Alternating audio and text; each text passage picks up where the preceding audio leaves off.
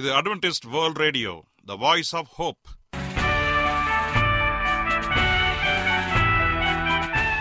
வணக்கம் அன்பான வானொலி நேயர்களே, உங்கள் அனைவரையும் கர்த்தராகிய ஆண்டவர் இயேசுவின் நாமத்திலே வாழ்த்தி எங்களது இன்றைய ஒலிபரப்பை கேட்க உங்களை அன்போடு வரவேற்கிறோம். பரலோக வாழ்க்கைக்கு வழிகாட்டக்கூடிய எங்களது ஒலிபரப்பில் இன்று இடம்பெற இருக்கும் நிகழ்ச்சிகள்: உடல் ஆரோக்கியத்தை குறித்த செய்திகள், ஆன்மீக சிந்தனைக்கான தேவ செய்திகள் மற்றும் காதுக்கு இனிய கீதங்கள். இன்றைய உலகில் வியாதிகளின் எண்ணிக்கையை கணக்கிட முடியாது. ஒவ்வொரு நாளிலும் பேர் தெரியாத பல பல வியாதிகளால் மனிதர்கள் இறந்து வருவதை காண்கிறோம்.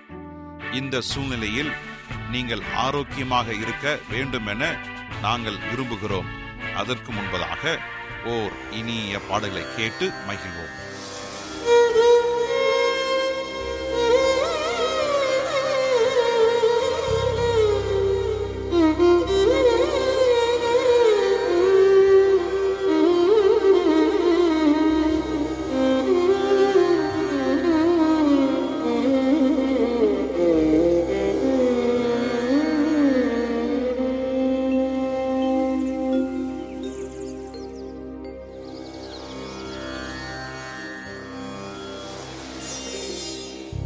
பூமியின் குடிகளே, கர்த்தரை பாடுங்கள்.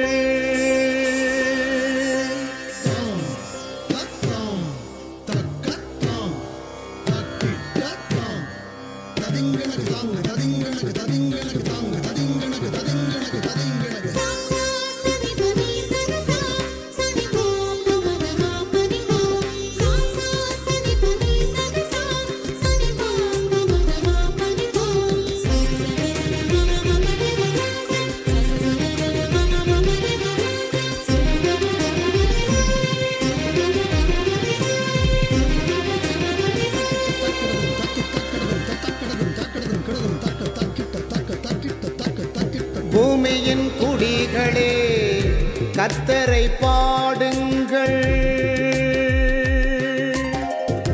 பூமியின் குடிகளே, கர்த்தரை பாடுங்கள். அவர் நல்லவர், அவர் வல்லவர், அவர் நம்மை படைத்தவர். அவர் நல்லவர், அவர் வல்லவர், அவர் நம்மை படைத்தவர். பூமியின் குடிகளே, கர்த்தரை பாடுங்கள்.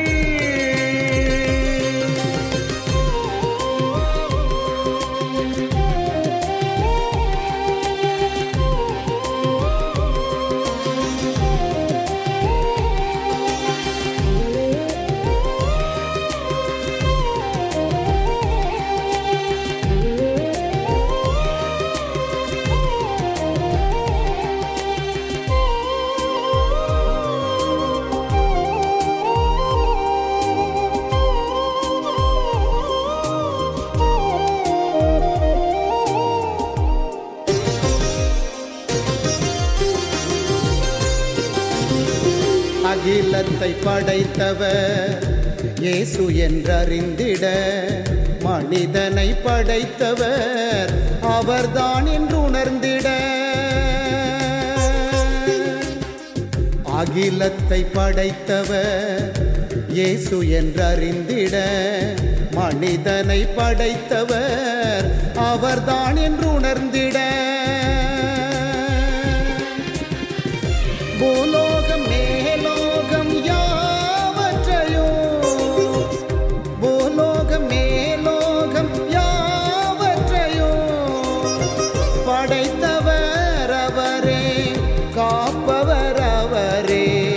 படைத்தவர் காப்பவர் அவரே. பூமியின் குடிகளே, கர்த்தரை பாடுங்கள்.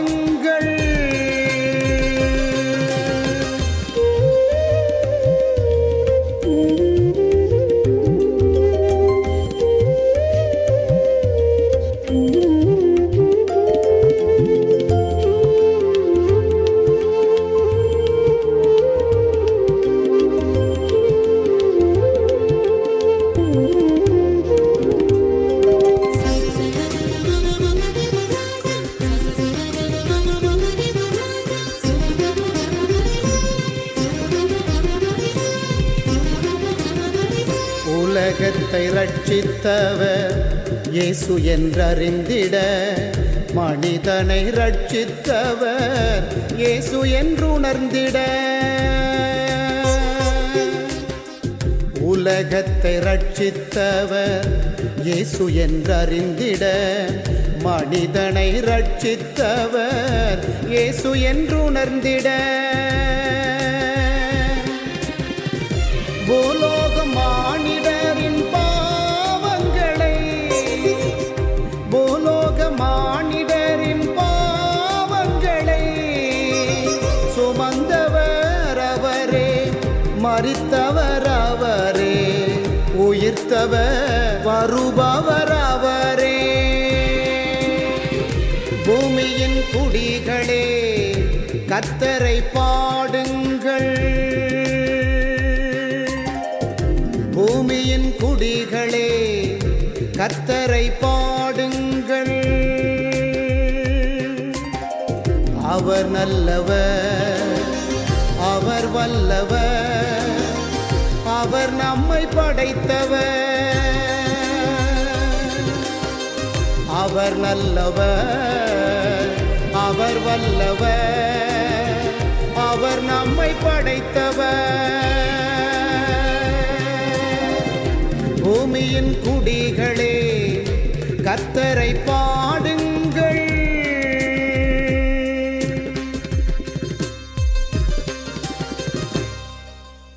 நீங்கள் அட்வென்டிஸ்ட் வேர்ல்ட் ரேடியோ ஒளிபரப்பை கேட்டுக்கொண்டிருக்கிறீர்கள். எங்களுடைய முகவரி அட்வென்டிஸ்ட் வேர்ல்ட் ரேடியோ, தபால் பெட்டி எண் 1446, Salisbury park, market yard post, Pune 411037, Maharashtra, India. எங்களுடைய இமெயில் முகவரி awr tamil@gmail.com. இப்பொழுதும் நாம் தேவ வசனத்தை தியானிக்கும் வேலைக்குள்ளாக வந்திருக்கிறோம். இன்றைய தேவ செய்தியை சகோதரர் J.S. செல்வன் அவர்கள் வழங்க இருக்கிறார். ஏன் இவ்வளவு வலியும் வேதனையும் யுத்தங்களையும் யுத்தத்தின் செய்திகளையும்? கிறிஸ்துவுக்குள் அன்பான தேவ பிள்ளைகளே, உங்கள் அனைவரையும் இந்த அட்வென்டிஸ்ட் உலக வானொலி நிகழ்ச்சியின் வாயிலாக சந்திப்பதிலே மிக்க மகிழ்ச்சி அடைகிறேன். உங்கள் அனைவரையும் ஆண்டவர் இயேசுவின் நாமத்தில் வாழ்த்துகிறேன். நேயர்களே, எங்களது அனுதின நிகழ்ச்சிகளை எங்களுடைய இணையதள பக்கத்திலும் கேட்டு மகிழலாம். எங்களுடைய இணையதள முகவரி www.awr.org. அதில் தமிழ் மொழியை தேர்வு செய்து பழைய ஒலிபரப்பையும் கேட்கலாம். அதே போல உங்களிடத்தில் ஸ்மார்ட் போன் இருந்தால் எங்களுடைய வாய்ஸ் ஆப் ஹோப் மற்றும் AWR 360 என்ற மொபைல் ஆப்புகளை பயன்படுத்தி எங்களோடு நீங்கள் இணையலாம். உங்களுக்கு வேறு ஏதாவது சந்தேகங்கள், கருத்துகள் அல்லது ஜெப விண்ணப்பம் இருந்தாலும் எங்களோடு நீங்கள் தொடர்பு கொள்ளுங்கள். உங்களுக்காக ஜெபிக்க நாங்கள் ஆவலோடு காத்து நிற்கிறோம். எங்களுடைய தொலைபேசி எண் 8551911209. ஒருவேளை உங்களுடைய வாழ்க்கையில நீங்கள் அடைந்த சந்தோஷத்தையும் சமாதானத்தையும் சாட்சியாக நீங்கள் எழுத வேண்டுமென்றால் தயவாய் எங்களோடு கூட எழுதுங்கள், எங்களோடு தொடர்பு கொள்ளுங்கள். கர்த்தர் உங்கள் அனைவரையும் ஆசீர்வதிப்பாராக. இப்பொழுது நாம் தேவ செய்திக்குள்ளாக கடந்து செல்வோம். ஜெப சிந்தையோடு காத்திருந்து தேவ ஆசீர்வாதங்களை பெற்றுக்கொள்வோம். கிருபையுள்ள ஆண்டவரே, இந்த நல்ல வேலைக்காக உமக்கு நன்றி செலுத்துகிறோம்.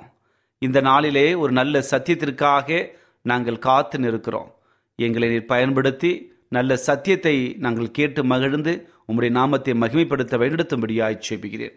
பேசப்போகிற, கேட்கப் போகிற, நாங்கள் சொல்லப்போகிற ஒவ்வொரு காரியமும் எங்களுடைய ஆவிக்குரிய வாழ்க்கையை உற்சாகப்படுத்தி உம்முடைய ஆசீர்வாதத்துக்குள்ளாய் வழிநடத்தும்படியாய் இயேசுவின் நாமத்தில் கேட்கிறோம் நல்ல பிதாவே, ஆமேன். இன்றைக்கு வாழ்ந்து கொண்டிருக்கிற நாம் நம்முடைய சமுதாயத்தை சற்று திரும்பி பாருங்கள். நம்முடைய சூழ்நிலைகள் எப்படி இருந்து கொண்டிருக்கின்றன? இன்றைக்கு நாம் வசித்து கொண்டிருக்கிற நம்முடைய ஊரோ அல்லது தெருவோ அல்லது நம்முடைய சொந்த குடும்பமோ எடுத்துக்கொள்ளுங்கள். எப்படிப்பட்ட மனநிலையோடு இருக்கிறார்கள் என்று சொல்லி நீங்கள் சற்று பாருங்கள். இன்றைக்கு ஒவ்வொரு இடத்திலும் மக்கள் பரபரப்பாக ஓடிக்கொண்டிருக்கிறார்கள், செயல்பட்டு கொண்டிருக்கிறார்கள், சுழன்று கொண்டிருக்கிறார்கள். ஏதோ ஒரு இலக்கை நோக்கி அவர்கள் ஓடிக்கொண்டிருக்கிறார்கள். அதே வேளையில மக்கள் அனைவரும் சஞ்சலத்தோடு காணப்படுகிறார்கள். அநேக மக்கள் கவலையோடு இருக்கிறார்கள், கஷ்டத்தோடு இருக்கிறார்கள், வேதனையோடு இருக்கிறார்கள். இப்படிப்பட்ட அனுபவத்தின் மத்தியில நீங்களும் நானும் நம்முடைய வேலைகளை சுறுசுறுப்பாக செய்வதற்கு இயங்கிக் கொண்டிருக்கிறோம். இன்னொரு பக்கத்தில் நாம் பார்ப்போம் என்று சொன்னால், அங்கு இருக்கிற ஒவ்வொருவரையும் நாம் சற்று கவனிப்போம் என்று சொன்னால், மக்கள் எப்படிப்பட்ட இன்னொரு மனநிலை என்று சொன்னால், மக்கள் இந்த கொரோனாவுடைய காலத்திலிருந்து எப்படி நாங்கள் தப்பிப்பது என்று சொல்லி வழி தெரியாமல் ஓடிக்கொண்டிருக்கிறார்கள். எங்கு எனக்கு வழி கிடைக்கும், யார் எனக்கு உதவி செய்வார்கள், இந்த கொரோனா தாக்கத்திற்கு முற்றுப்புள்ளி இல்லையா என்று சொல்லி ஒரு விதமான ஆவல், ஏக்கம் மக்கள் மத்தியிலே வந்திருக்கிறது.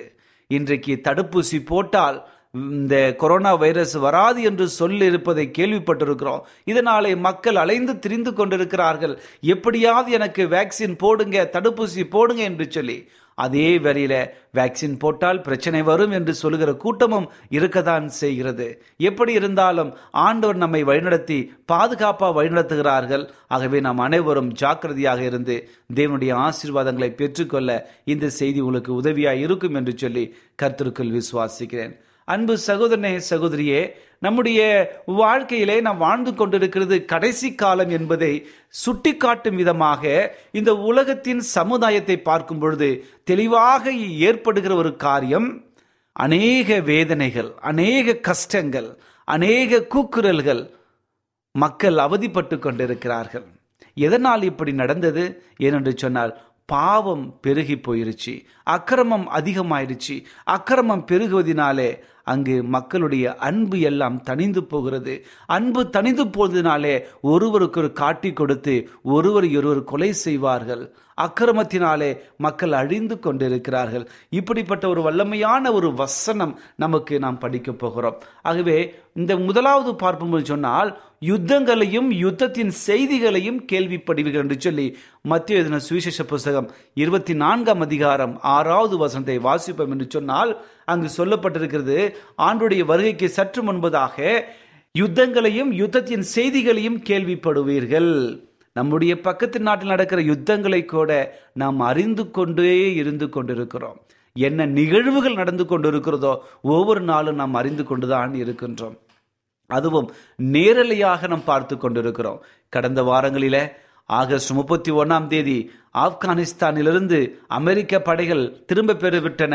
ஏனென்று சொன்னால், அங்கு தாலிபான்கள் தன்னுடைய ஆதிக்கத்தை செலுத்தி நாட்டை கைப்பற்றி விட்டார்கள். இனி நாங்கள் அதில் இருக்க மாட்டோம் என்று சொல்லி அவர்கள் போட்ட ஒப்பந்தத்தின்படி அவர்கள் அனைவரும் வெளியேறிவிட்டார்கள்.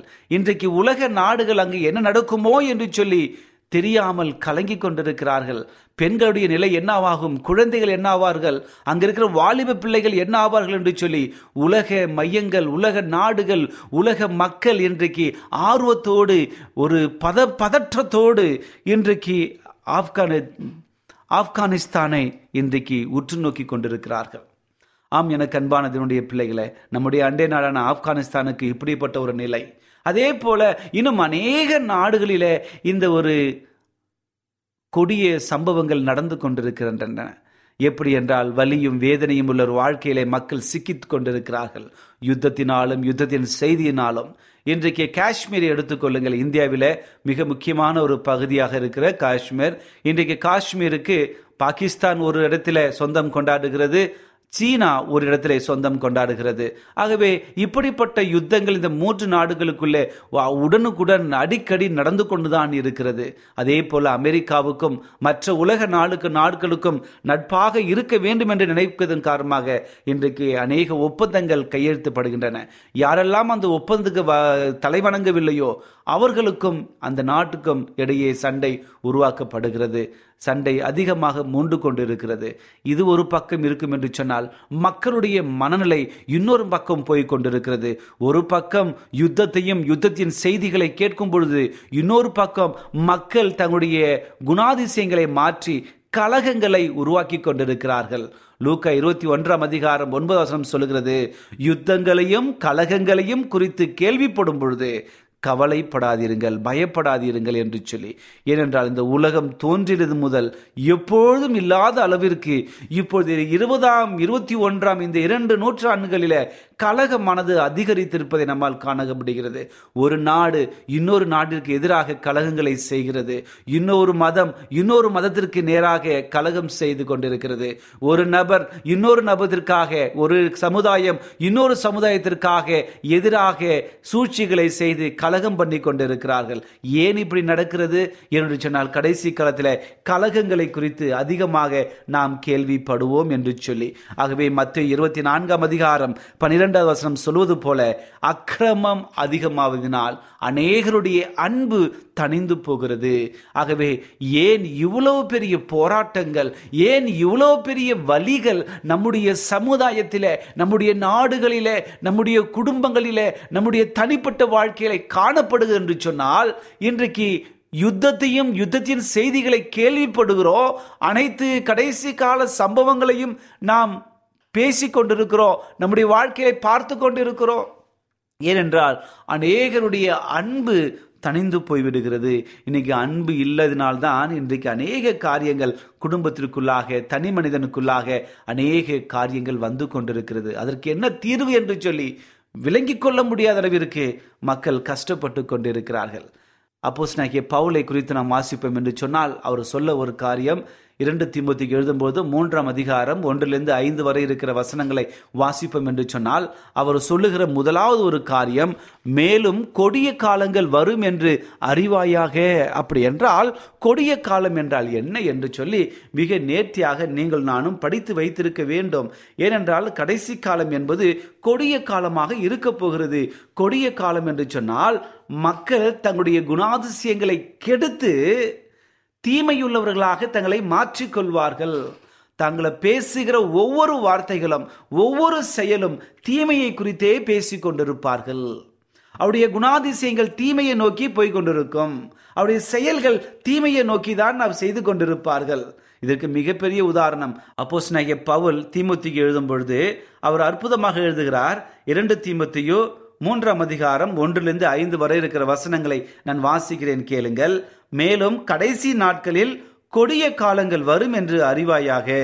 எப்படியெனில், மனுஷர்கள் தரிப்பிரியராயும் பணப்பிரியராயும் வீம்புக்காரராயும் அகந்தை உள்ளவர்களாயும் வீம்புக்காரர்களாகியும் தூஷிக்கிறவர்களாயும் தகப்பன் தாய்மாருக்கு கீழ்ப்படியாதவர்களாயும் நன்றி அறியாதவர்களாயும் பரிசுத்தம் இல்லாதவர்களாயும் சுபாவ அன்பு இல்லாதவர்களாயும் இணங்காதவர்களாயும் அவதூறு செய்கிறவர்களாயும் இச்சையடக்கம் இல்லாதவர்களாயும் கொடுமை உள்ளவர்களாயும் நல்லவர்களை பகைக்கிறவர்களாயும் துரோகிகளாயும் துணிகரம் உள்ளவர்களாயும் இருமாப்பு உள்ளவர்களாயும் தேவ பிரியராயிராமல் சுகபோக பிரியராயும் தேவபக்தியின் வேஷத்தை தரித்து அதன் பலனை மறுதளிக்கிறவர்களாயும் இருப்பார்கள். இப்படிப்பட்டவர்களை விட்டு விலக வேண்டும் என்று சொல்லி அப்போஸ்தலனாகிய பவுல் நமக்கு மிகப்பெரிய ஒரு ஆலோசனையை கொடுக்கிறார். ஏனென்றால் கடைசி காலம் என்பது மக்கள் கலகக்காரர்களாக இருப்பார்கள், கொடிய காலமாக இருக்கும், தற்பிரியராக இருப்பார்னு சொல்லி மிகப்பெரிய ஒரு அட்டவணையை இங்கே கொடுக்கிறார். என் அன்பு சகோதரனே, சகோதரியே, உங்களுடைய வாழ்க்கையில, உங்களுடைய குடும்பத்தில, உங்களுடைய சமுதாயத்தில, உங்களுடைய நாட்டில ஏதாவது ஒரு காரியம் தேவனுக்கு விரோதமாக போய்கொண்டிருந்தால் நீங்கள் கவலைப்பட வேண்டாம். யுத்தத்தையும் யுத்தத்தின் செய்திகளையும் நீங்கள் கேள்விப்படும் பொழுதும் எச்சரிக்கையாக இருங்கள், கலங்காதபடி எச்சரிக்கையாக இருக்க வேண்டும் என்று சொல்லி நம்முடைய ஆண்டவர் நமக்கு வாக்குறுதித்திருக்கிறார். ஏனென்று சொன்னால், இந்த உலகத்தினுடைய முடிவு நெருங்கி கொண்டிருக்கிறது. இன்றைக்கு எதை செய்தாலும் இன்றைக்கு மக்கள் தற்பொழிவோடும், இன்றைக்கு சுயநலத்தோடும், எங்களுக்கு ஏதாவது கிடைக்குமா என்று சொல்லியும் ஒரு காரியங்களை செய்து கொண்டிருக்கிறார்கள். பொதுநலம் மாறி சுயநலம் வந்துவிட்டது. ஆகவே கடைசி காலத்தில் இதே போலதான் ஒரு நாடுகளுக்கு இன்னொரு நாடுகளுக்கும் இடையே இருக்கிற உறவும் அப்படிதான். எங்களுக்கு ஒரு உதவி செய்தால் உனக்கு உதவி செய்வேன், எங்களுக்கு துரோகம் செய்தால் உங்களுக்கு நான் துரோகம் செய்வேன் என்று சொல்லி ஒவ்வொரு நாடுகளும் தங்களை முன்னோக்கி வைத்து இன்னைக்கு அநேக சூழ்ச்சிகளை செய்து ஒவ்வொரு நாடுகளுக்கு விரோதமாக பகையை வளர்த்து வருகின்றன. இவற்றையெல்லாம் பார்க்கும்பொழுது நம்முடைய கண்களுக்கு ஆச்சரியமாக இருக்கக்கூடாது. இது நம்முடைய வாழ்க்கைக்கு பயத்தை கொண்டு வரக்கூடாது. ஏனென்று சொன்னால் வேதாகமம் சொல்லியிருக்கிறது ஏற்கனவே. ஆகவே நாம் ஆயத்தமாக இருக்க வேண்டும், பயப்படாமல் இருக்க வேண்டும், கலங்காமல் இருக்க வேண்டும். இந்த உலகத்திலே படுகிற இந்த வேதனை, இந்த கஷ்டங்கள் நாம் பார்க்கும் பொழுது அநேக மக்கள் கஷ்டப்பட்டு கொண்டிருக்கிறார்கள். ஏன் என்று சொன்னால் இவற்றையெல்லாம் நாம் பார்க்கும் பொழுது தேவனோடு இணங்கி வர வேண்டும் என்பதை நமக்கு சரியாக உணர்த்துகிறது. ஆம், எனக்கு அன்பான தேவனுடைய பிள்ளைகளை, முன்பு நான் சொன்னது போலவே ஆப்கான் தேசத்தில் இன்றைக்கு அநேக மக்கள் தன்னுடைய பொருளாதார நிலையை பாதிக்கப்பட்டிருக்கிறார்கள். அநேக குழந்தைகள் வற்புறுத்தப்படுகிறார்கள். இன்னைக்கு அநேக பெண்கள் கட்டாய திருமணத்தை செய்து கொள்ள திணித்து கொண்டிருக்கிறார்கள். இன்றைக்கு அங்கிருந்த ஒரு சுதந்திரம் பறிபோய் இருக்கிறது. இப்படிப்பட்ட ஒரு சூழ்நிலையில என்ன நடக்குமோ என்று சொல்லி வேதனையோடும் கண்ணீரோடும் கவலையோடும் மக்கள் தங்களுடைய வாழ்க்கையை நகர்த்துகிற அவல நிலைக்கு தள்ளப்பட்டிருக்கிறார்கள். அங்கு இருக்கின்ற ஒவ்வொரு பொருட்களுமே விலை ஏறி அதிகமாக உயர்ந்து விட்டது. தக்காளி ஒரு கிலோ 5,000 ரூபாய் என்று சொல்லி செய்தித்தாளில் நான் படித்தோம். ஒருவேளை சாப்பாடு 5,000 6,000 என்று சொல்லி நாங்கள் கேள்விப்படுகிறோம். இந்திய ரூபாய்க்கு சமமாக இந்த ஒரு அடையாளங்களும் சொல்லப்பட்டிருக்கிறது. அன்பு சகோதரனே, சகோதரியே, இவைகளை குறித்து நாம் கவலைப்பட வேண்டாம், ஆச்சரியப்பட வேண்டாம். இவைகள் எல்லாம் இறுதி காலத்தினுடைய அடையாளங்கள். ஆகவே நாம் சோர்ந்து போகாமல், ஆண்டவர் வருகிறார், ஏற்ற காரியத்தை ஏற்ற நபர்களுக்கு கொடுப்பார் என்ற ஒரு விசுவாசத்தோடு நம்முடைய வாழ்க்கையை நாம் வாழ வேண்டும். ஏனென்று சொன்னால் வெளியாகமும் 13ஆம் அதிகாரம் சொல்கிறது போல, வெளியாகம் 13, 13, 14 ஆகிய 2 வசனங்களை வாசிக்கிறேன் பாருங்கள். உலகத்தை வஞ்சிப்பதற்காக புரொட்டஸ்டன்ட் சபைக்குள் அற்புதங்கள் செய்யப்படுகின்றன. இன்னும் அநேக காரியங்கள். இன்னைக்கு வஞ்சிக்கிற ஆவி இப்படிப்பட்ட சூழ்நிலையில வந்து இந்த கடைசி கால சம்பவங்களை பார்க்கும் பொழுது வஞ்சனை என்பது மிகப்பெரிய ஒரு காரியமாகவும் இருக்கும் என்பதில் எந்த சந்தேகமும் இல்லை.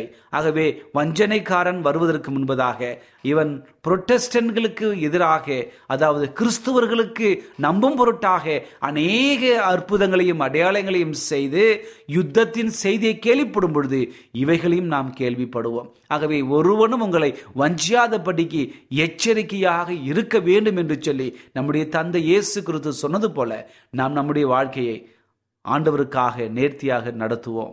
ஆகவே இந்த உலகத்திலே வாழ்ந்து கொண்டிருக்கிற நாம் நம்முடைய சமுதாயத்தில் இருக்கின்ற ஒவ்வொரு கவலைகளையும் ஒவ்வொரு வேதனைகளையும் கண்ணீர்களையும் கண்டு துவண்டு போயிடாமல் தைரியத்தோடு ஆண்டவர் எல்லாவற்றுக்கும் ஒரு முடிவை கொண்டு வருவார், ஆண்டவர் எல்லாவற்றையும் பார்த்து கொள்வார் என்ற ஒரு நம்பிக்கையோடு நாம் கடந்து செல்வோம். அப்படி செல்வோம் என்று சொன்னால் உண்மையாக இந்த வாழ்க்கை ஆண்டவரோடு இணைந்து வாழ்வதற்கு ஒரு உறுதுணையான ஒரு வாழ்க்கையாக அமையும் என்பதில் எந்த சந்தேகமும் இல்லை. இதை குறித்து இன்னும் அதிகமாக தெரிந்து கொள்ள வேண்டும் என்று நினைத்தால் தயவாய் எங்களோடு தொடர்பு கொள்ளுங்கள். எங்களுடைய நம்பரெல்லாம் இந்த நிகழ்ச்சியின் முடிவில் சொல்லப்படுவதை கவனமாக கேட்டு எங்களோடு தொடர்பு கொள்ளுங்கள். கர்த்தர் உங்கள் அனைவரையும் ஆசீர்வதிப்பாராக. இப்பொழுது நான் உங்களுக்காக ஜெபம் செய்ய போகிறேன். விசுவாசத்தோடு கண்களை மூடி, முடிந்தால் முழங்கால் படியிட்டு என்னோடு ஜெபம் செய்யுங்கள். கர்த்தர் பெரிய காரியங்களை செய்ய போகிறார். ஜெபிப்போமா? கிருபையுள்ள நல்ல ஆண்டவரே, இந்த நல்ல வேலைக்காக உமக்கு நன்றி செலுத்துகிறோம். இந்த நாளிலே ஒரு நல்ல சத்தியத்திற்காக காத்து நின்றோம். நல்ல ஒரு சத்தியத்தை கொடுத்தமைக்காக உமக்கு கொடான கொடி நன்றி தகப்பனே. உம்முடைய வருகைக்கு முன்பதாக எத்தனையோ வலிகள், எத்தனையோ வேதனைகள் இந்த உலகத்தை ஆண்டு கொள்ளும். அந்த வேலைகளில் யுத்தத்தையும் யுத்தத்தின் செய்திகளை கேட்கும் பொழுது அநேக மக்கள் உபத்திரத்துக்குள்ளாக கடந்து போவார்கள். இந்த யுத்தத்தின் செய்திகளை கேட்டு நாங்கள் பார்க்கும் பொழுது இன்னைக்கு அநேக நாடுகள் ஒன்று கொண்டு உரசி கொண்டு அந்தவரே அந்த அநேக நாடுகள் இன்றைக்கு பகையை வளர்த்து கொண்டு வருகின்றன. இவற்றையெல்லாம் நாங்கள் பார்க்கும்போது கலங்காமல் ஆயத்தமாக இருக்க வழிநடத்தும்படியாக ஜெபிக்கிறேன். ஆண்டவரே, இன்றைக்கு பஞ்சத்தோடும் பட்டினியோடும் வேதனைகளோடும் இருக்கின்ற எல்லா குடும்பங்களையும் ஆசீர்வதிக்கும்படியாக ஜெபிக்கிறேன். ஆண்டவரே, விசேஷ விதமாக ஆப்கான் தேசத்துக்காக கர்த்தர் ஒப்படைக்கிறோம். அங்கு இருக்கிற நிலவரங்களை அறிந்திருக்கிறீங்க. அங்கு இருக்கின்ற எல்லாவற்றையும் நன்மையாக மாற்றும்படியாக ஜெபிக்கிறேன். அதை ஆளுகிற மக்களுக்கு உம்முடைய தயவு கிடைக்கணும். ஆண்டவரே, உம்முடைய தயவோடு அந்த மக்கள் உம்முடைய நாமத்தை அறிந்து கொண்டு நல்ல மக்களை வழிநடத்துக்கான ஞானத்தை கொடுக்கும்படியாக ஜெபிக்கிறேன் தகப்பனே. அங்கே சமாதானம் நிலவும்படியாக நாங்கள் ஜெபிக்கிறோம். அந்த நாட்டை நீங்கள் ஆசீர்வதிங்க தகப்பனே. அதே போல் நாங்கள் உலக நாடுகள் அனைவற்று நாடுகளுக்கும் ஜெபிக்கிறோம். எங்கேயாவது உம்முடைய தேவைகள் இருக்கும் என்று தேவையை மாற்றுங்க தகப்பனே. நன்மையால் அந்த குடும்பங்களுக்கு நீ பராமரித்து பாதுகாக்க முடியாது செபிக்கிறேன் ஆண்டவரே. விசேஷமாக இந்த செய்தியை கேட்டுக்கொண்டிருக்கிற ஒவ்வொரு குடும்பங்களுக்காகவும் உடைய பாதப்படலை வருகிறோம். எல்லாரையும் ஆசீர்வதிங்க, உம்முடைய ஆசீர்வாதங்களை நிரப்பி தெய்வீக சமாதானத்தையும் சந்தோஷத்தையும் கொடுக்கும்படியாக ஜெபிக்கிறேன். யாராவது சுகவீனத்தோடு இந்த நிகழ்ச்சியை கேட்பார்கள் என்று சொன்னால், கடன் தொல்லையோடு யாராவது இந்த நிகழ்ச்சியை கேட்பார்கள் என்று சொன்னால், அவருடைய வாழ்க்கை நல்ல சுகத்தை கொடுத்து இடைக்கட்டும்படியாக ஜெபிக்கிறேன். என் ஆண்டவர் எனக்கு விடுதலை கொடுத்தார் என்று சொல்லி அநேக சாட்சிகளை கேட்டு உம்முடைய நாமத்தை மகிமைப்படுத்த எங்களை வழிநடத்தும்படியாய் இயேசுவின் நாமத்தில் கேட்கிறோம் நல்ல பிதாவே, ஆமென்.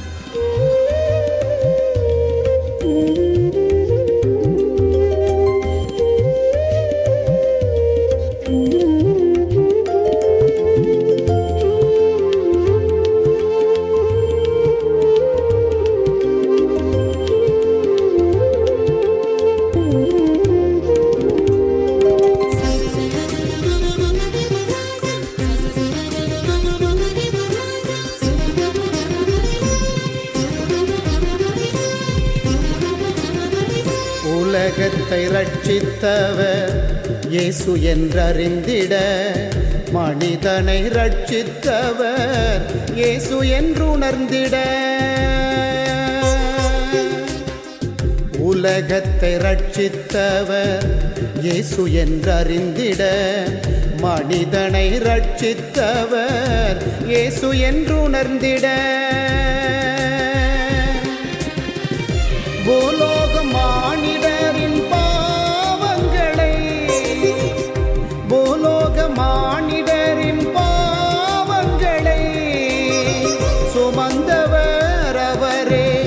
மரித்தவர் அவரே, உயிர்த்தவர் வருபவர் அவரே. பூமியின் குடிகளே கர்த்தரை பாடுங்கள், பூமியின் குடிகளே கர்த்தரை பாடுங்கள். அவர் நல்லவர், அவர் வல்லவர், அவர் நம்மை படைத்தவர். என்ன நேயர்களே, இன்றைய தேவ செய்தி உங்களுக்கு ஆசீர்வாதமாக இருந்திருக்கும் என்று நாங்கள் கர்த்தருக்குள் நம்புகிறோம். எங்களுடைய இன்றைய ஒளிபரப்பின் மூலமாக நீங்கள் கேட்டு பயனடைந்த நன்மைகளையும் சாட்சிகளையும் எங்களுடைய நிகழ்ச்சியை குறித்த உங்களுடைய கருத்துகளையும் விமர்சனங்களையும் எங்களுக்கு எழுதி அனுப்புமாறு உங்களை அன்புடன் வேண்டிக் கொள்கிறோம். எங்களுடைய முகவரி அட்வென்டிஸ்ட் வேர்ல்ட் ரேடியோ, தபால் பெட்டி எண் 1446, Salisbury park, market yard post, Pune 411037, Maharashtra, India. எங்களுடைய இமெயில் முகவரி awr tamil@gmail.com. இத்துடன் எங்களது இன்றைய ஒலிபரப்பு நிறைவு பெறுகிறது. மீண்டும் நாளைய தினம் இதே அலைவரிசையில் அரை மணி நேரம் முன்னதாக சந்திப்போம். கர்த்தர் தாமே உங்கள் அனைவரையும் ஆசீர்வதிப்பாராக. உங்களிடமிருந்து விடை பெறுவது ஆர். விக்டர் செல்வம்.